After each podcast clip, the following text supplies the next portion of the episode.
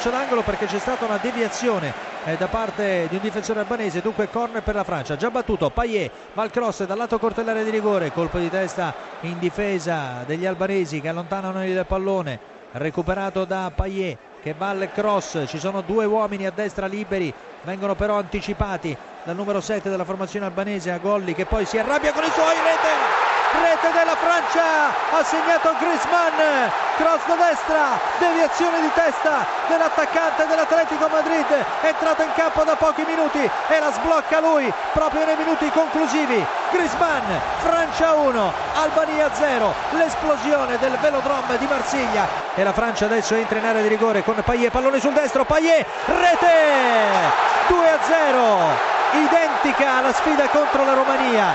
Payet la chiude lui con un gol in pieno recupero e va poi con un colpo di karate a colpire la bandierina del calcio d'angolo. 2-0 per la Francia proprio come contro la Romania. È finita fischio finale del direttore di gara. Dunque la Francia supera per 2-0 l'Albania beffata l'Albania nel finale. Ha subito il gol dell'1-0 al novantesimo e quello del 2-0 al 95